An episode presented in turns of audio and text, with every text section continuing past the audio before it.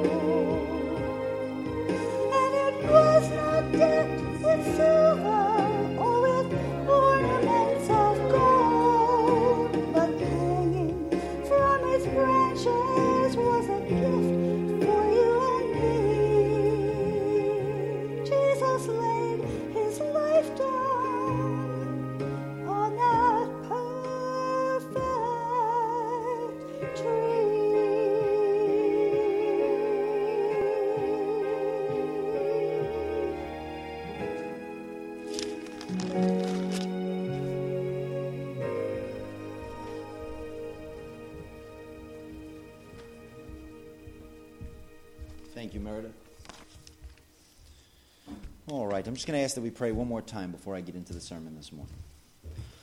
Heavenly Father, Lord, go before me. Allow my words to be your words, Lord. Speak to us today, Lord. Impart to us and truly convict us of your presence here, that we would grow in you, Lord, that we would come to understand you more, that you would be all the more real to each and every one of us as we talk about praise and worship. Lord, we thank you for the privilege to praise and worship you. We thank you that we can have clarity in regards to our relationship with you. Lord, thank you again for the privilege. And allow our time to be edifying to us and glorifying to you. In Jesus' name we pray. Amen. So I've titled today's message A Series on Worship. And before I get into that message, I actually wanted to take us to a couple verses. And if you look on the back of your bulletin, I've supplied some notes for you. We've been talking about the words yadah and shachah, which are the two words for praise and worship in Hebrew. Yadah, again, as I mentioned earlier, means to throw or to point to. Again, your praise is pointing to Jesus, is throwing out your reward back. I'll explain that here in a moment.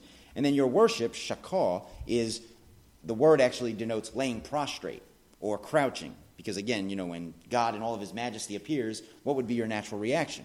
To fall prostrate or to crouch in fear of such a mighty and magnificent God. The verses I want to take a look at are on the back of your bulletin this morning. The first one is going to be Proverbs chapter 1 verse 7.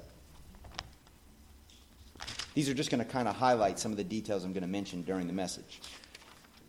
Proverbs 1 7 says, The fear of the Lord is the beginning of knowledge. Fools despise wisdom and instruction. Jeremiah chapter 10, verse 7.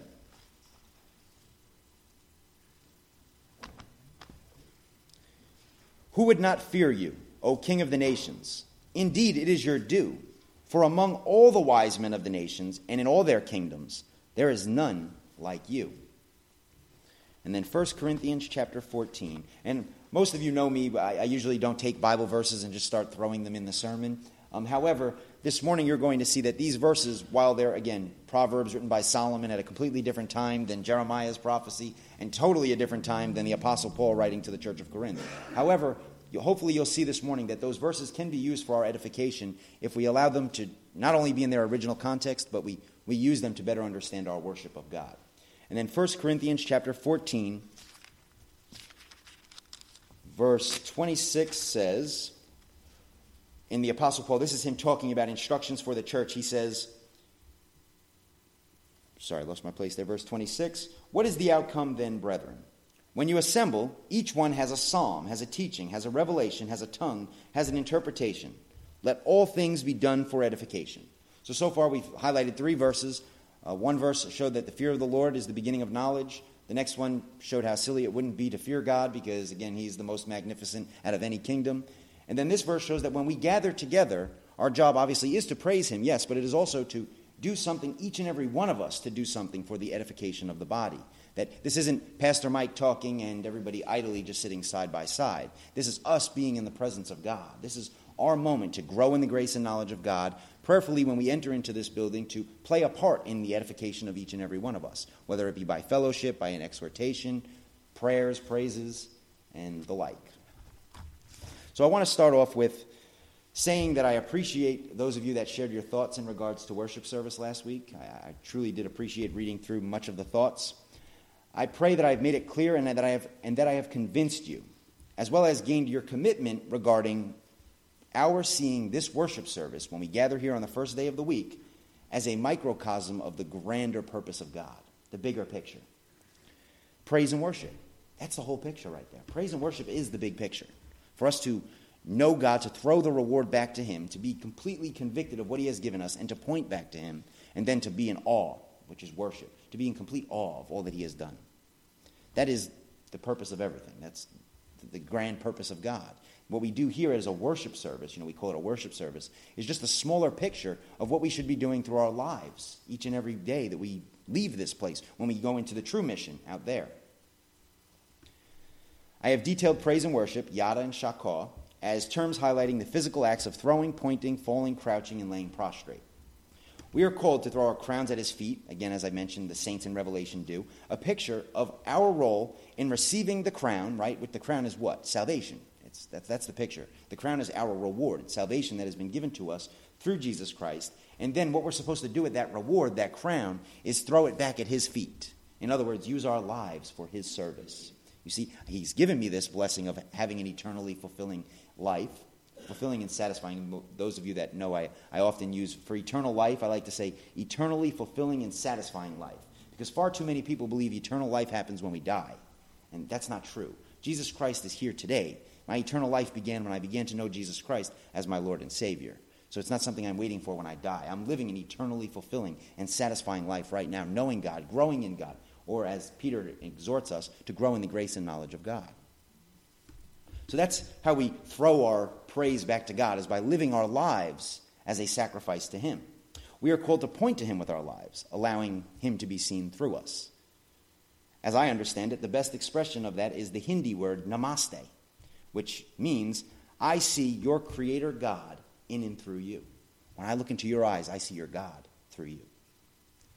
Falling, crouching, and laying prostrate are pictures of worship. Again, fearing him, the beginning of knowledge, revering him as the king of the nations, which we read in Jeremiah, and being in awe of all that he has done and that he is doing, and loving him simply for who he is and his love for us, because he loved us while we were yet sinners. That is the worship that the Father desires worship in spirit and in truth, a passionate, submissive posture in life regarding the will of God. That's what worship is a passionate, again, I want you to catch that this morning because we talked about last week in spirit and in truth. What we're saying when we say worship God in spirit and in truth is we're saying a passionate worship, right? Something that consumes your entire being, as we sung about this morning with our whole soul, right? Your entire being is to worship God and then to submit. You should have a submissive posture that when people look at our lives, it shouldn't be about what Mike Miano wants for his life or what I believe so and so wants for my life. It should be what God wants for my life. What is the will of God in my life? And am I walking worthy of that? That's how we praise God. That's our literally our pointing to Him, our worship of Him is all seen in how we submit to the will of God. The word epitome, I would say that worship is the epitome of the Christian life. The epitome. The word epitome again means a summary. I know Vicki mentioned this morning that she likes summary. So we like worship. Because again, this uh, summarized our whole life is worship. It's everything. I have to say I love the fact and I often praise God regarding it that we are not a church that believes that worship is necessarily the Sunday morning experience. That we know it's far, far more than that.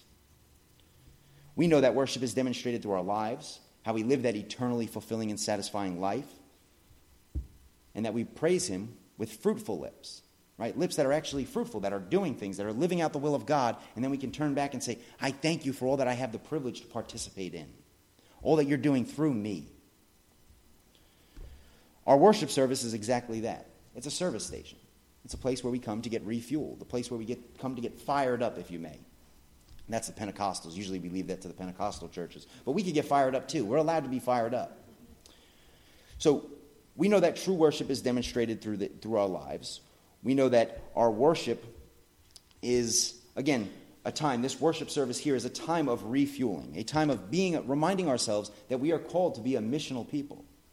John Piper, again, a very famed preacher, you're going to hear me say a couple things about him this morning. One thing he really challenged me with this week, and I thought it was beautiful, is he says, Far too often Christians think the mission is the purpose. The mission is not the purpose. Missions exist because worship doesn't. Worship is the purpose. That's what God wants from us. He wants us to worship Him. He doesn't want us to be so consumed with the mission. He, the mission is to serve Him and to worship Him, to simply be so in awe of Him that it will compel you to do something. That's, that's our worship. So we come here, and we, another way I summarize the church is it's an outpost of the kingdom of God. This is simply an outpost. We're just a, a mile marker on the road of the bigger, broader expression of the kingdom of God. So I want to remind you about something. If, if that's what we're going to say, if we're going to say this is an outpost, that this is a service station, I want to challenge you to do one of one or all three things this morning of these three things I'm going to mention. You should be doing at least one of these in regards to being here this morning. You should be here to learn about and or more about the awesome will of God and the knowledge of him. That should be at least one of your, your goals here. You should be refueled regarding the mission of spreading the knowledge of God. And if that's what you're doing out there, you should be coming in here to say, what more do I need to know to be able to give reasons for the hope that I have, that I am commanded by Scripture to participate in? And then to understand your role in the kingdom. Maybe you come here and you say, I don't really know my role in the kingdom. I, I want to be challenged in that regard.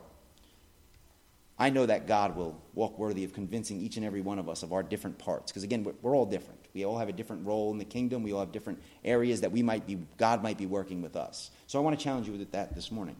How is God dealing with you? What is He dealing with you on? You know, far too often pastors will get in the pulpit and they have this broad message for everybody. I, I thank God that He's working within all your hearts and minds because we do believe God's present here this morning, right? If we believe that, then God's telling you something this morning. I'm talking, yes, that's great. But God needs to be telling you something this morning. If you've been here, you know we've talked about the reason why we open our worship service the way we do.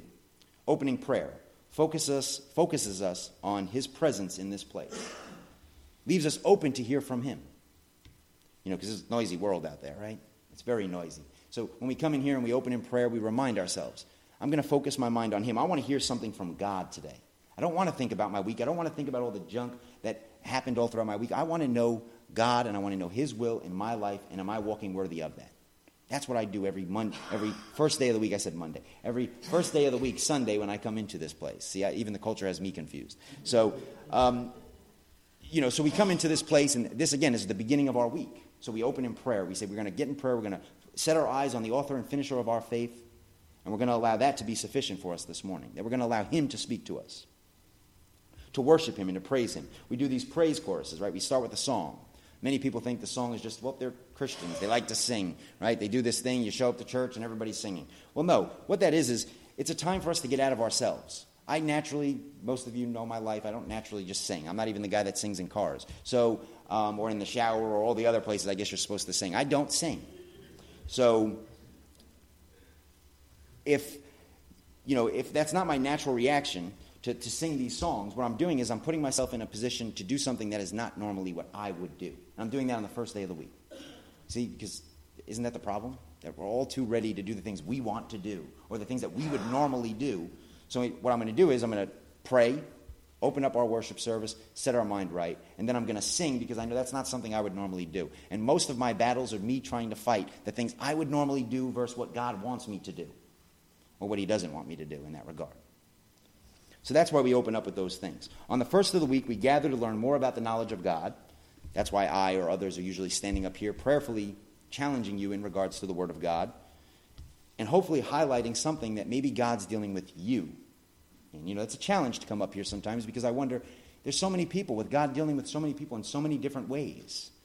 Then I say, well, I'll study to show myself approved, get up there, I'll teach you the truth, and pray that God knows what He's doing with each and every one of us. And I truly believe that. I truly know that that God really does know what He's doing. He truly is sovereign. So I've been challenging us to maximize our time together, right? To use this, this time here on the first day of the week to really, you know, see what God wants to do with us and in and through us. Ultimately, the beating, that is the beating heart behind this sermon series, which we've been calling Yadah Yadah Yadah Shachah, right? Again, the beating heart behind it is for us to use this time wisely. I love history, so learning the historic details behind some of the hymns that we have in that hymnal has been very encouraging to me. It gives me the desire to hear them sing. You see, that's where my desire comes from. Not so much the song is beautiful, and yes, many times the song is beautiful, but for me, it comes from the story behind those songs. And I just want to hear the song because I know the story behind that song. Many times, Sister Meredith blesses us, utilizing the gift that she feels God has given her. That's our job. Our job is to know what God is gifting me with and how can I use that to edify the body of Christ. Our role as stewards of His gift is to use them for His glory, prayerfully edifying some, even if it's just one person. That's the role of our gifts, that we get to bless people, even if nobody else received anything except for one person said, God spoke to me through that. That song touched me today.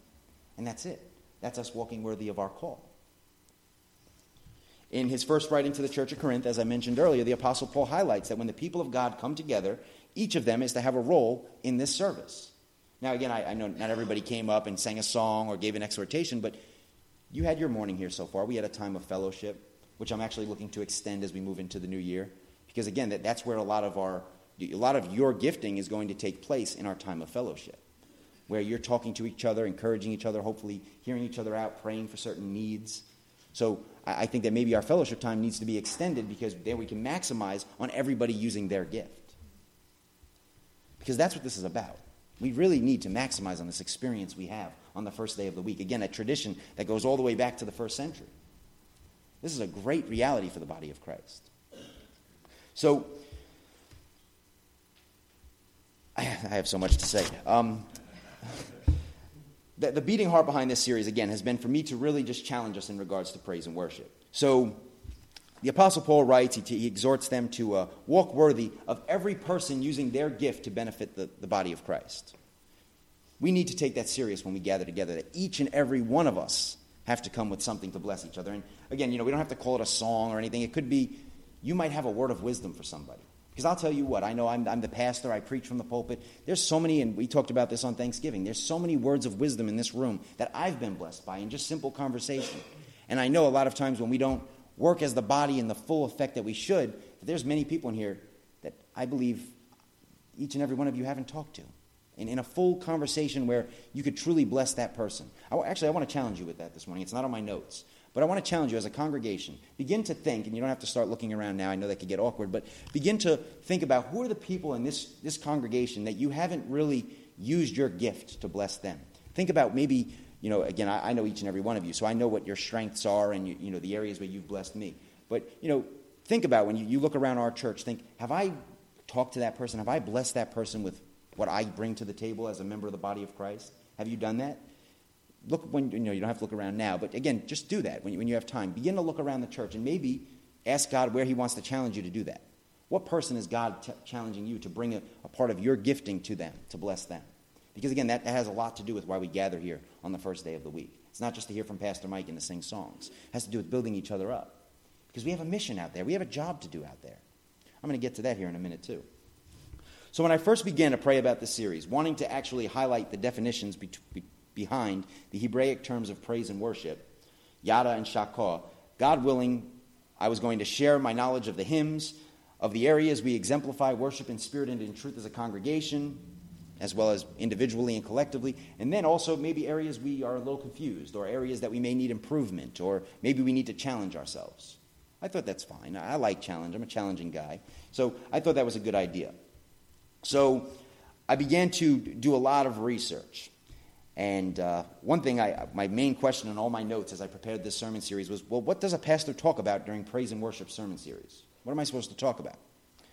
And I'll tell you what, it seems that far too many have no idea what we should be saying about praise and worship. Far too many Christians have no idea about the power behind praise and worship.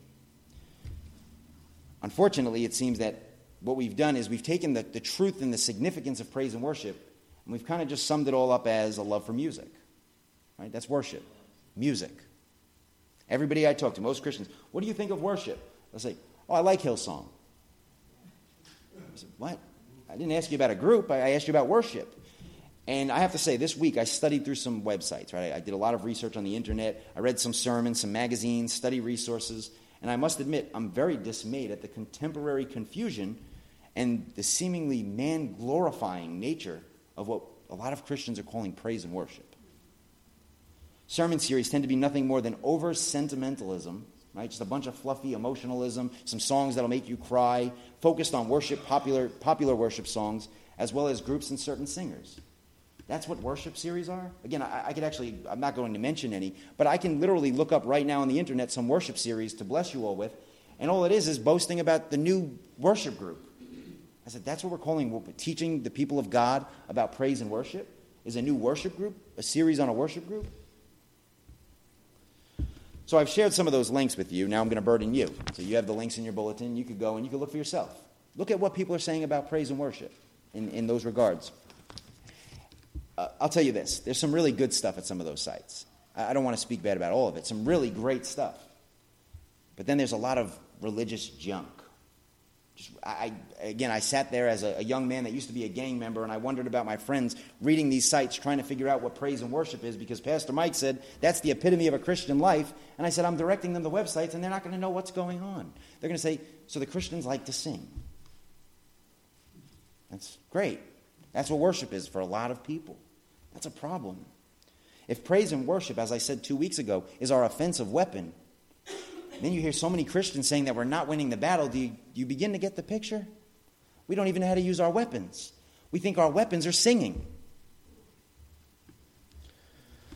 Honestly, I was going to order a DVD based curriculum to bring us through this series, to look at praise and worship. However, as I looked into it, I did my own studying in the scriptures and the history of worship in the church and I took into consideration the maturity of our congregation, the needs of our congregation, I felt that we are way too strong in the faith for me to start putting up a five week video series for us to uh, look at how to love God with our mind and a bunch of 45 minutes of worship songs. And then how to worship God with your soul, 45 minutes of worship songs. I would love to just sum that up for you how to love God with your mind, heart, soul, and strength. Again, there's some great people that have said so much in that regard. Love God with all your mind. How are you thinking about God? Are you spending time thinking about God? Love God with all your, all your mind, heart, to all your passion. Are you passionate about God? Are you loving Him with all of your fiber of your being, your soul, everything that you have, your strength, your energy? Is it devoted to worshiping God? I don't need a 45 minute introduction for one of those sentences and then a bunch of songs. And to me, that depresses me that that's the state of the Christian church eh, many times. God desires worshipers in spirit and in truth. The scriptures are clear in that regard. Far too many Christians are confused in these regards because of what we might call deeply rooted religious jargon. I like that. Deeply rooted religious jargon. And what that is, is, again, um, a lot of the religious words that we tack on, instead of just simply explaining to people what praise and worship is, all too often we tack on a bunch of religious stuff to it, and, you know, and then people start to think all sorts of things about the Christian church. They think, okay, so I have to like singing hymns to be a Christian? Because that's what I get from a lot of the worship series that I'm seeing. I, I have to like Hillsong if, or contemporary worship music. Or for some Christians, I cannot like contemporary worship music. Or maybe I'm not supposed to like instruments, musical instruments, right? Because, you know, some of our brethren are a bit confused in that area. You know, worship, you have instruments, you worship, oh man, that's not a church. That's what we're focused on. That's, that's literally the contemporary religious conversation in regards to praise and worship. That's a problem. But then you have the flip side. You have the flip side, which is like a nominal sentimentalism, right? Just the, um, and nominal again being existing only in name right? A sentimentalism. You gather in the church. You ever go to these churches where people are just all in, in awe of God? They're crying, their tears falling down their face. They're just so caught up in God. And then you see them on Monday, and they're stressed out. I was like, what happened? You guys look like you were on fire for God. Because we do. We have a nominal sentimentalism. We, we create this like this fake image of what it's supposed to be, this fake joy for God. I don't want a fake joy for God. I don't want to cry because that's what holy people do. That's not what I'm doing. I, I want to literally have a true worship of God, that I truly feel Him in my life. I truly see Him and know Him in, in all the things that I'm, I'm doing. We can't have that. We can't have that over emotional type of stuff. I also used to be a part of a concept called ancient future worship. And what they sought to do was create a balance. What it was is you would appreciate the ancient and past things that have been brought forth to edify the church in praise and worship. And then you'd also look to the future and say, are these ancient things edifying future generations? How can we use these ancient things to edify future generations? Can we modify them, dare I say, reform them? And can we do those things? Can we challenge the church to grow in regards to helping future generations understand what it means to praise and worship God? And I like that. I thought it was a, a good opportunity to challenge ourselves to look at some of the ancient things. And maybe we should be doing that here. I think every church should be doing that is looking at ancient things and looking at future things, never forsaking one or the other. Holding on to the, the, the, things from the past, appreciating the value, seeing the things that are there. Again, we talk about the hymns, right? We, we have all these hymns in our book. These are ancient hymns. A lot of them are, are rather older hymns. There's so much beauty behind them if we just get to know the story. And then, of course, hear them sing. So, again, there's so much that we could say in regards to our growing in praise and worship. I can honestly say it has been pastoring our church, experiencing the power of the Word, honest discussions, authentic learning, and not so much a singing church. We're not a singing church. Thank you, Meredith. You're, you make us a singing church. But, you know, again, we're not a singing church. And it's with that that I've been able to get to the heart of the matter. It's because we're not a singing church. It's because we're more of a reformed, relaxed crowd where we really just want to dig into the deep truths of the Word of God that I've been able to get a better picture of what the heart of the matter is regarding worship, prayer, and worship. You do know I come from a Pentecostal background, right? You know, I, I come from those churches where I was singing and jumping and dancing like David did. So, you know, again, I, have been blessed being here. I've been blessed by our, our, our rational approach to understanding God and His Word. I've also been blessed by the supernatural, completely irrational approach to understanding God in through my life. But, you know, again, I pray that each and every one of you will begin to challenge yourselves in regards to this praise and worship that we have. What this stuff means. What is all of this supposed to be? What is it? What are we talking about when we say praise and worship? We're not talking about singing. Hopefully, we all cleared that up, right? We are not talking about singing.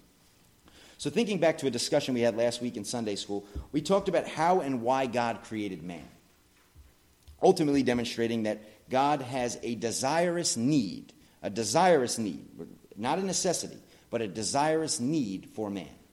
Right? God wants the world to know his truth. He's allowed man to be that he to be that need, right? God needs us because he needs the message to get out there. But it's a desire. It's not, you know, we, we talked a little bit about that in Sunday school, that it's a desirous need. That's what I'm calling it. Because it's not necessarily what we would call a necessity. You start to say necessity, and people start to say, well, so God needs people? The sovereign God needs humans. You know, and, and then the, the, conversation gets a bit tricky. So he, he has a desirous need, not necessarily a necessity, in the fullest extent of the word, to have people who would worship him in spirit and in truth. A common attack many atheists like to use in this regard is they'll say, well, he demands our worship, that makes him sound like a brutal tyrant with a selfish need to see himself glorified. Right? You know, I'm in charge, you must worship me. That's kind of the, the picture most people get, at least the atheist crowd loves to kind of characterize God in that type of a picture. Well, John Piper, as I mentioned before, I heard an amazing explanation of why God wants us to worship him from John Piper, and I wanted to share that with you. He said this, and I'm going to sort of paraphrase it. He said, The only incentive that atheists can conceive as to why God would want us to praise him is that he is needy. We are needy when we want people to praise us. Amen. But what is it with God? Believers stumble over this point. What if admiration is the highest pleasure? What if the true highest pleasure of life is admiration? And what if God is the most admirable being? Would not his beckoning us, his summoning, summoning us, his dying for us, his challenging us to worship him, to admire him, would that not be called love instead of arrogance? Because it's the highest pleasure. Admiration is one of the deepest longings of the human heart. Not self admiration, again, which is something that we need to readily crucify, continually crucify, uh, you know, that, that natural desire to worship humans and ourselves, but instead to allow our heart to be drawn out to worship something selfless, something completely beyond us, something magnificent, something that has our best interest at heart. How loving does that make God? God says, Admire me if you want to be satisfied. That doesn't sound like a guy, a tyrant, screaming at people to worship him. One of my favorite teachings that is often highlighted by John Piper is called Christian hedonism hedonism is the term for the pursuit of pleasure, right? So here we would say that the pursuit of the highest pleasure is found in and through Jesus Christ, right? Eternal life is found in Him, eternally fulfilling and satisfying life.